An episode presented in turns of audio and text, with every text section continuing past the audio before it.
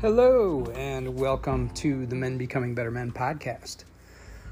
Hey, today I am going to just do a Better Man Minute again. Um, and the question I have for all of you is Do you struggle in life because you don't follow through on things?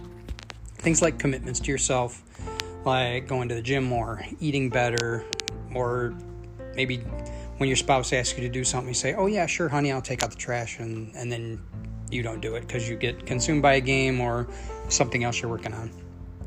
And it's not that you don't want to do it, it's just you have every intention of doing it, and then for whatever reason, something comes up and you, you forget, you don't think it's important enough, and you don't follow through.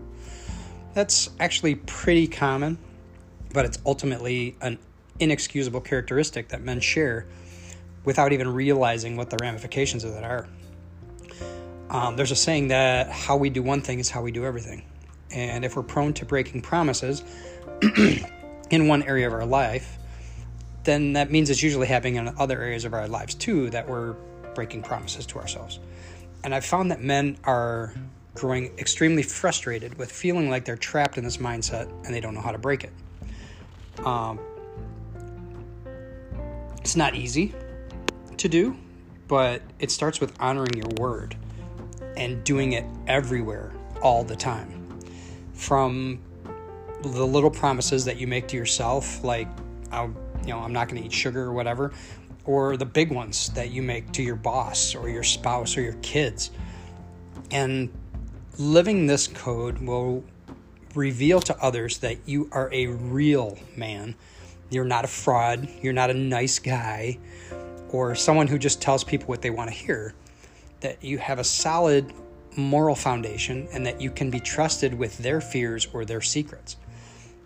When I work with men, this is a primary area of our work, either as a member of our MBBM circle or whether I work with them one on one.